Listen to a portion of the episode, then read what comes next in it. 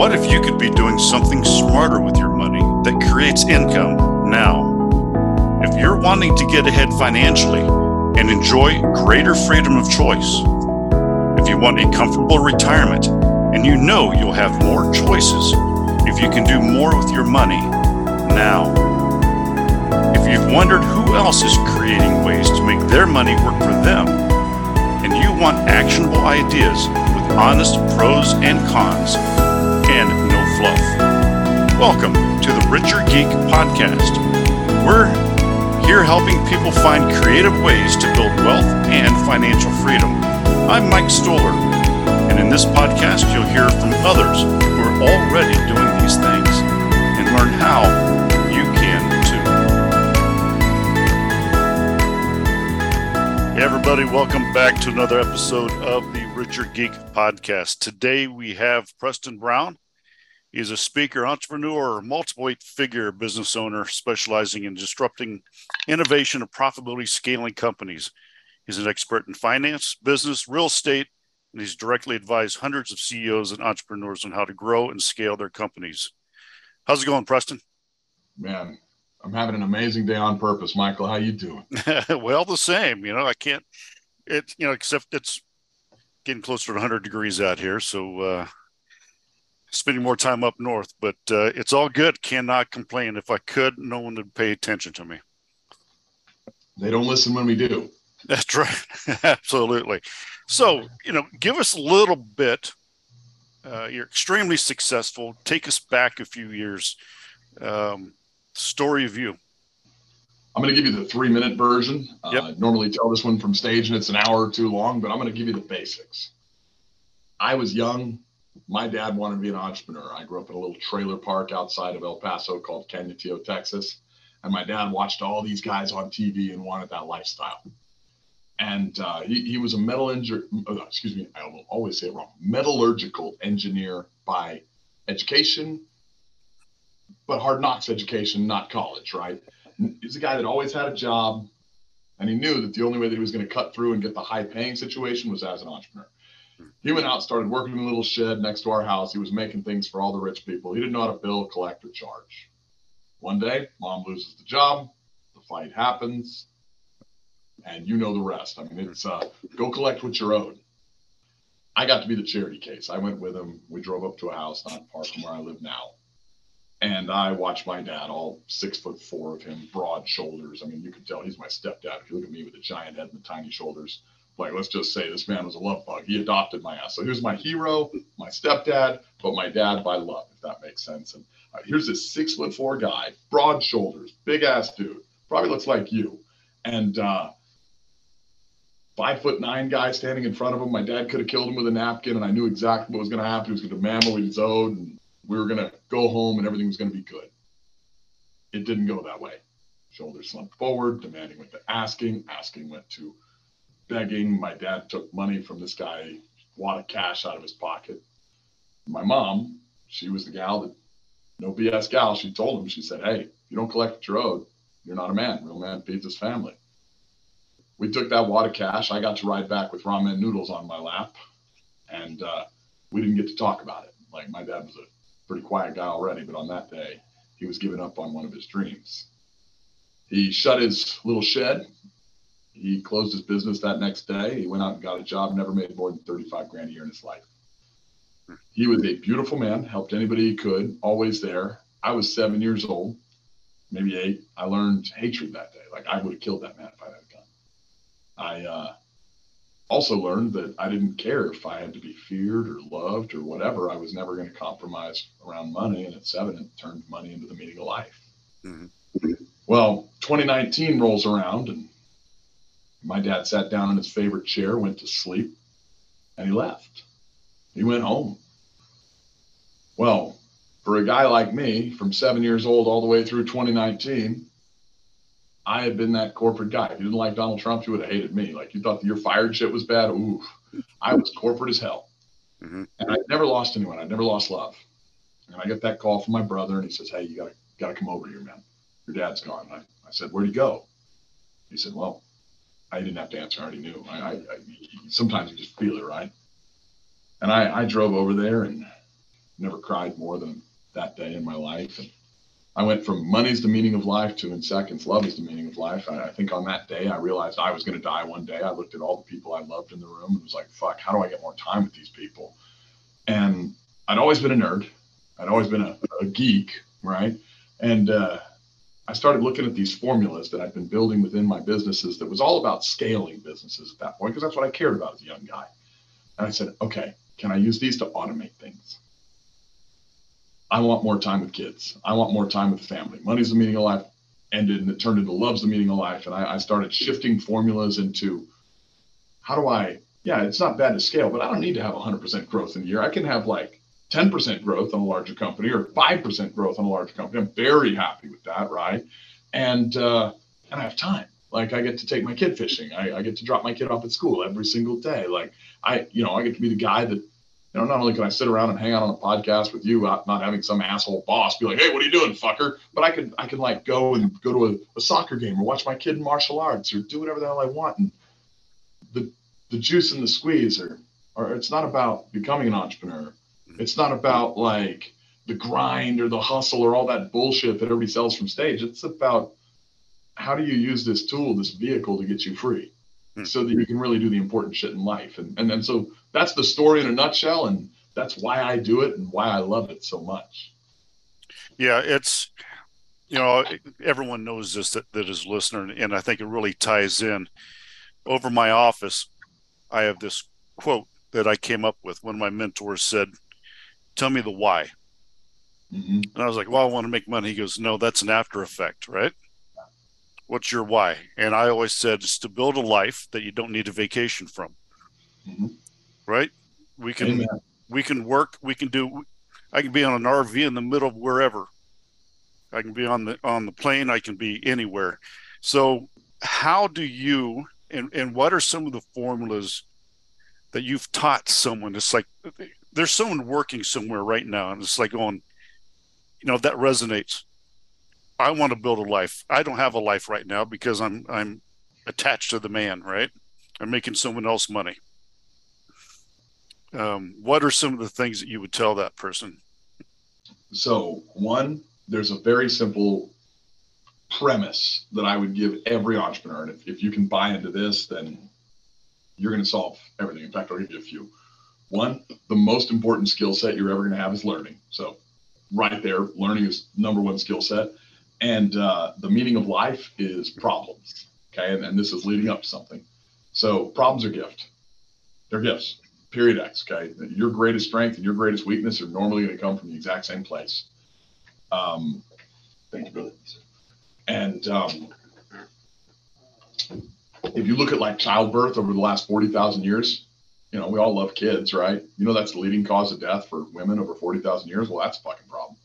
And you know, if you look at the greatest moments of life, it's overcoming adversity. So that's hmm, another word for problems. And if you look at, hey, you know, hey, I'm, I'm a Christian. I don't push my religion on anybody, but it says in the good book, I knew you before you were born. So I think that when we leave here, we go home.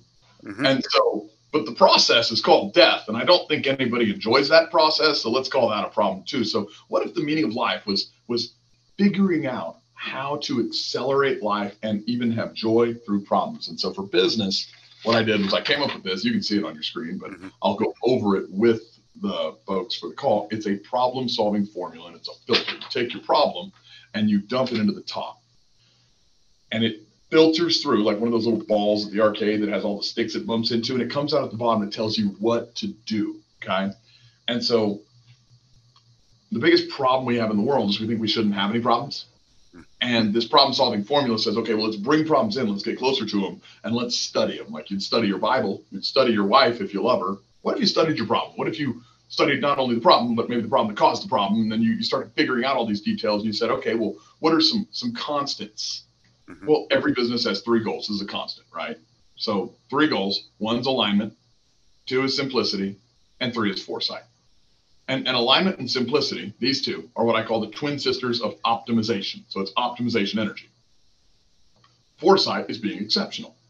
If you're a startup business, you have to be exceptional. And then you start becoming more successful, more successful. And then you hit this glass ceiling, this brick wall. And until you figure out how to become more optimized, you're stuck. Why? Same reason that if the engine in your car, which is a very optimized machine, cranking over, turning, turning, turning, if it made one fucking exception, which is the root of the word exceptional, your car would not go anywhere. So, okay, well, those are the three goals, but you have like you have two ears, one mouth. You have two optimization energies, one exceptional energy. Exceptional always gets you start and helps you innovate. Optimization's how you automate. Okay. And and I won't go into long explanations of alignment and simplicity, but we can dive into that if you want. There's four things you measure in a business. Once you filter down through, okay, what are the goals? So in other words, which area of pain do I have the most issues in my business with this problem that I'm now studying? Then we pass through and we go to the next level. And there's four goals culture, clarity, capacity, and cash. Okay. And if you hold up like four fingers on your hand, okay, these four fingers on your hand may not be the same as one another, but they're tethered to one another. Right. So let's just play a game. If progress equals happiness going up, let's put an anchor here and then pretend it's a thousand pounds. It's going to pull everything down. Mm-hmm. Like you said that you syndicate hotels, right? Mm-hmm. So how was COVID for capacity for hotelers?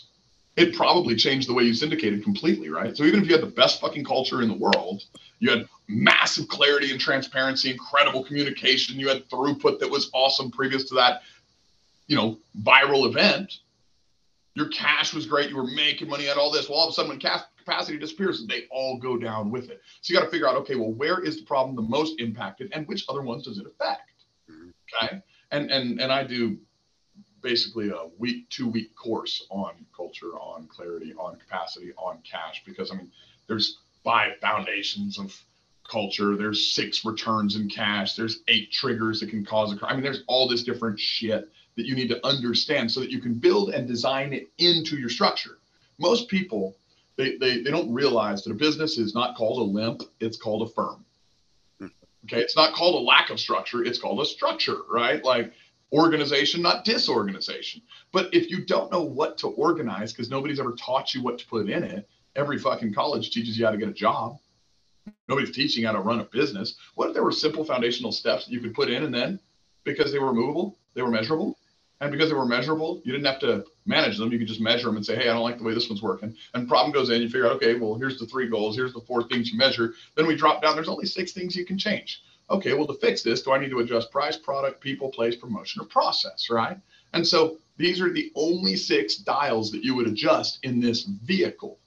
You're the driver of the vehicle, you're the exceptional person.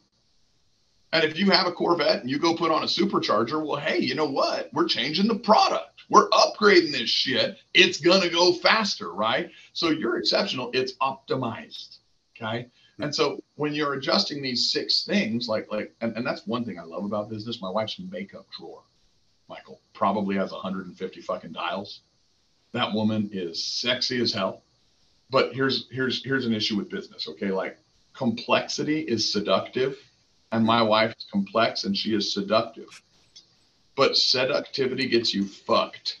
I don't want that in my business. I want simplicity, not complexity. Okay. And, and so if I know there's six dials, I can adjust this, I can build this, I can create whatever I want. Now, that formula, let me let me drop a, a bomb here because I want to make sure that I don't just give a formula that can make anyone rich. That formula works 100% of the time. I want to frame it for your entrepreneurs, your independent contractors, all the folks that, that listen to this podcast so that they can use it effectively. Okay. There's seven different stages of entrepreneurship almost every entrepreneur is doing the right thing. They're just doing it at the wrong stage of development, which makes it the wrong thing for the time. Okay.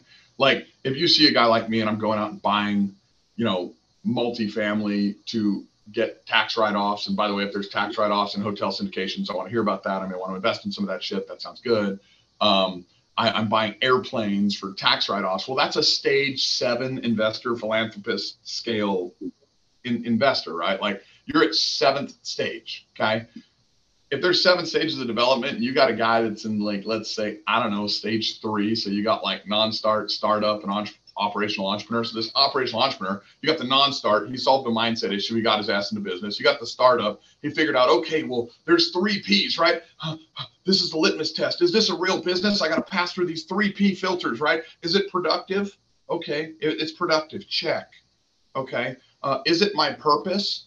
Hmm. Oh, okay. You know what? It is. Check. Because if you get into a business, it's not your purpose. All those gurus on stage are like, you got to hustle your way to success. That's bullshit. if you are hustling something that you don't care about, you'll get exhausted. Mm-hmm. If you are in love, then that's passion. Passion creates hustle. Hustle's effect, not cause. So okay, so we got purpose, all right, and and we got productivity and we got profitability, if, or at least when you're a startup, a, a plan for profitability. If you haven't quite started yet, if you don't have those three P's, it ain't a business. In fact, let's remove them just to just to give your people a little clue here as I go through these stages and give you my example. Let's remove profitability. It's a hobby. Okay, cool. Let's remove mm, purpose. It's an investment. You know what I don't give a shit about? Any of the apartments that I've invested money in. It's an investment. If I lose it, I lose it. That's an investment. Do I want to lose it? Fuck no. I'm going to vet the deal. Well, but if I do lose it, am I going to jump in and do all the work to save it? Probably not. Let's be real. Okay. Well, let's let's remove that last one, productivity. What happens if we remove that one? You are a con artist. And by the way, if you're measuring somebody else's business, you can just go and uh, wait for the guys to message you on Instagram. I'm getting a lot of those these days. They have no ability to prove productivity, but they are all pretty profitable and it's all they're passionate about it. So like those are con artists. Run away from them, right? So let's say you've passed those two steps, you've figured out the startup process, you've learned how to be exceptional, you've gotten in, you've realized I have to customize everything to find out what my customer needs customized to them, find out what they want, go get it, give it to them. We've started, we're making money. And now you're an operational entrepreneur, as I like to call it, slave labor. You are managing by crisis. You are working 24 fucking hours a day. And you hear me talking on this podcast saying you should buy airplanes. Please don't. Don't fucking do that. It is the wrong stage in all probability, at this stage of development, the last thing you're worried about is tax write offs if you're smart. The expenses you're going to get growing your business are all the tax write offs you're going to need. You're not going to have to worry about those tax write offs till you get several stages further up. Okay. So that kind of gives you the first three stages, and we can go through all seven if you want, but use the formula in the stage you're in. In fact, use the formula to solve the bottom stage that you're in. Like, say, most people, if they're walking up a staircase, imagine seven steps, they're not going to be like standing only on one step and hopping. They've got one foot here and they're moving one foot there and then they're moving one foot there. So you're kind of oscillating, if that makes sense, between one to three steps. It, you know, normally, like like you might be still non-start where you have some mindset issues, you have some fear, all the way to operational entrepreneur because you're running in, you're jumping in, you're you're almost doing three stages at once. Well, if then all of a sudden you're like, okay, well, I'm gonna. It's not a spectator sport; it's a team sport. I need to hire some staff. I need to build some some people up. I'm to become an entrepreneur. I actually have a business. You know what? I've hired a manager. Guess what? You're an entrepreneur. Yay! For the first time, it's an asset. It doesn't all depend on you. You know the problem with an entrepreneur compared to an operational entrepreneur? Well, they got an office, they got a staff, they got a software, they got expenses. So you're making the same revenue, especially if you got there quickly. You just got a big fucking pay cut. So you have to go and master to get to the next stage, the art of scaling. Well, if you're going to scale, well, then then you know how many people know jack shit about scaling, bro? Like how many? In fact, let's let's pause here. How many people come out and brag that they can teach scaling? I haven't heard any. Really? No. Oh my gosh. I get so many on Instagram. We're going to scale your Instagram. We're going to scale this. We're going to build you a client list. All it's oh, amazing. Yes. When you when you think about it that way about yes, I get those especially on the podcast things like that. You know, you you want 50,000 views and yeah, it's it's crazy. And and none of them know what it is. None of them know what scaling is. Scaling it's it's it's a huge trap. Okay. When you get to that entrepreneur stage where you're like, hey, man, I've made it. I, I, I got a certain amount of revenue. I basically, I'm my own boss, but now I've added all these expenses. What have you already scaled by grabbing a staff, grabbing all these folks? You've scaled your capacity, right? Like you should, in theory, be able to do more than you did because there's more than you, right? Mm-hmm hopefully you learned hey let's stop being exceptional. Let's stop customizing new things. Let's get one to two maybe three product offerings. Let's have two or three niche customer targets that we're grabbing. And and, and let's let's not scale this way. Let's scale this way right? And, and and so hopefully you figured that out and that optimization is the key. If you have then you know you've scaled capacity. So then after you scale capacity you have to move to the next dial. Like the clock cannot be at midnight and three at the same time. It can only be at one time at the same time, right? So this is how scaling works. If you've scaled capacity, move to the next step. There's a new chapter. And then you scale to, all right, let's increase sales. And why are you increasing sales? Well, you're increasing sales to increase throughput to pay for capacity to generate more margins, et cetera, et cetera, et cetera, right? Mm-hmm. Well, once you've scaled sales, then you move to scaling, and, and you have to leave scaling sales to scaling your brand. Okay. Okay. So you've gone capacity, sales, brand. See what I'm saying? And you can't stay, you can't stay in each one. And I'm not saying you're stopping selling, but you as the owner are automating teams to do this first, then you're going here, then you're going here, then you're going here. And and and you can't be married to two wives at once. One of them will kill you. Okay. Now you can divorce one and go to the next.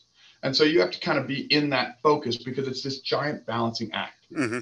So it always goes sales, brand, margin, capacity. Sales, brand, margin, capacity. Sales, brand, margin, capacity. Just like noon to three to six to nine to midnight to noon mm-hmm. and, and so on, just like a clock, right? When you're scaling capacity, and this is one of the traps, and I, I start asking these questions to everyone who's like, oh, I can scale this because I have fun with it, right? Like, you know, okay, well, tell me about how you're going to do this. Oh, well, I'm going to do and, and they'll start talking about maybe the marketing piece, but they won't understand that they'll have to go to the sales piece. And they won't understand that in the sales piece, there's certain deliverables you got to meet for the product promises and the sale. And then they won't understand that there's there's billing pieces over here. They might have one piece of a longer formula for throughput, and they don't understand scaling. Well, as you go through these four stages of scale, you increase top line. Bottom line increases marginally, but not the same that top line did, right?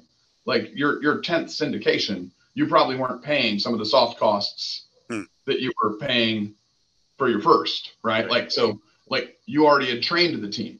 You don't have to repay for that shit. Like you you might have certain costs that you're doing, but like the as you scale, cost increases go up slower than top line. Okay. So you're gonna see boom, boom, boom, boom, boom. Hmm. And it keeps going up on top line, slightly up bottom line, up on top line, slightly up bottom line. And you're going to see yourself increasing. Mm-hmm. Oh, my CTO's phone is making noise. Let me turn that off. I didn't realize you left it in the room.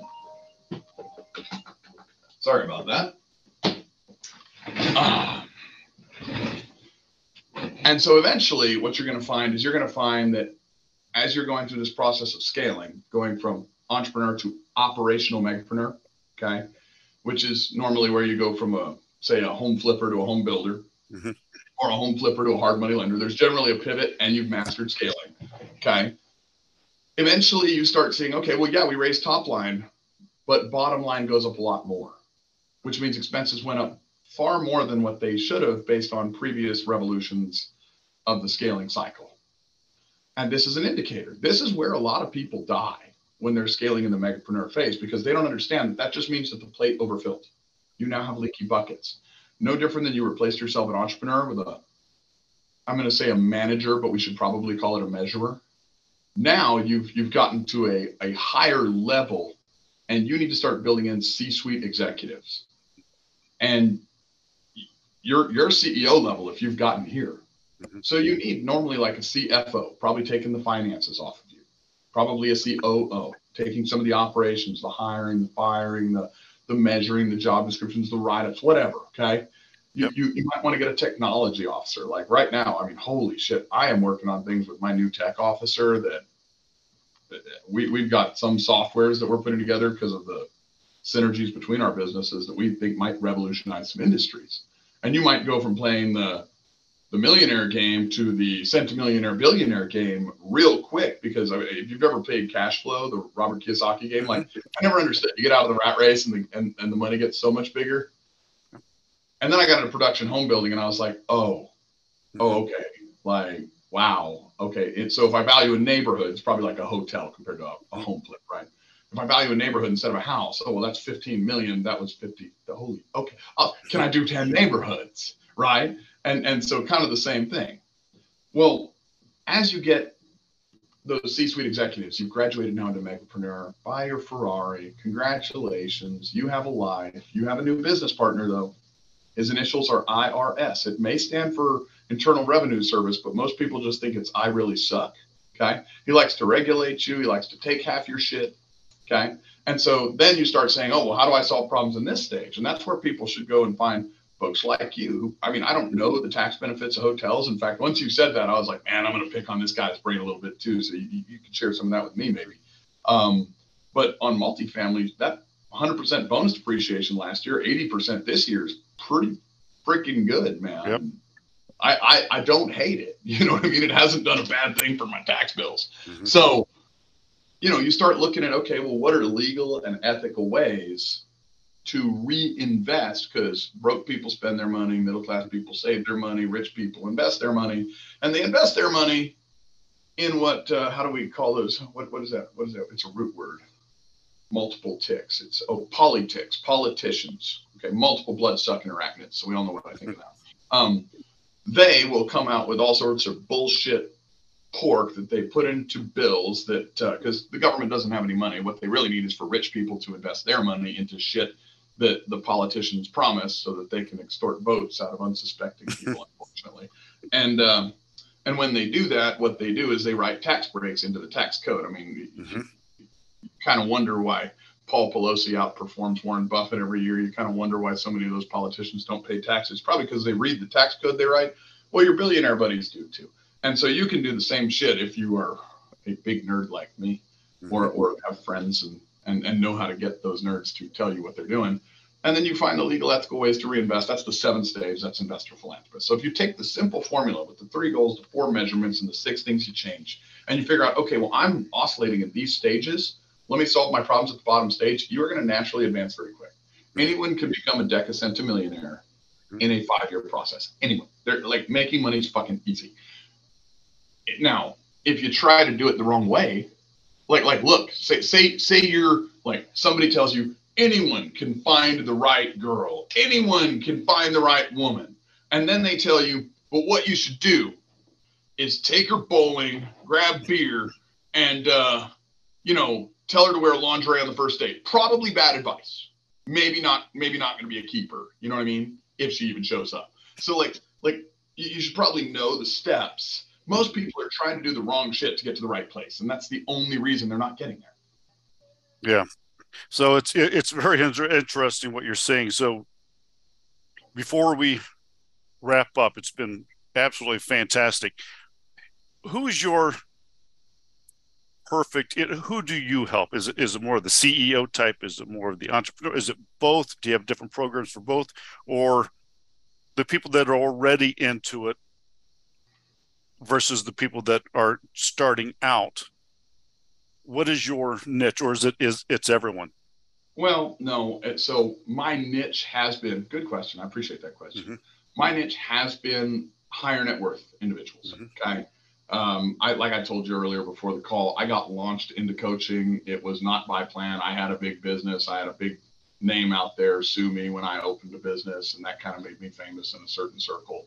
And uh, then I, I, was coaching a lot of those folks, and you know, and and so I, I got launched into coaching high net worth people. Like coaching is not my business; it's my passion. So so who do I help? Like mostly in the last since COVID, when, when I launched a travel agency for high net worth folks and a coaching agency for high net worth folks, I've coached millionaires and billionaires. Um, we asked a question probably about this time last year. We are like, how do we extend this? Okay.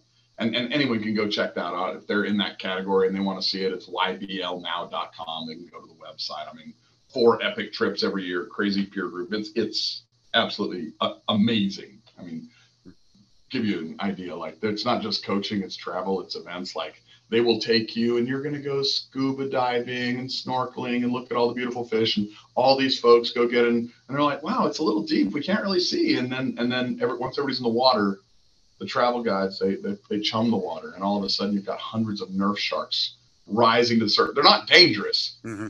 But let's just say you're going to have an experience. You're going to introduce courage. You're going to know who you really are. And every person you may not have known before that trip is now family. so that's YBL. And I mean, there's coaching, but they, they will not let you become comfortable. That's where um, like let's say uh, opportunity goes to die. But no, we started a new program, and uh, we, you can check it out on on my website, theprestonbrown.com. It's it's for low level entrepreneurs, people that want to just get out of a job and and we, we give them the fundamentals. It's two grand a year, two ninety nine a month. I don't do it to make money.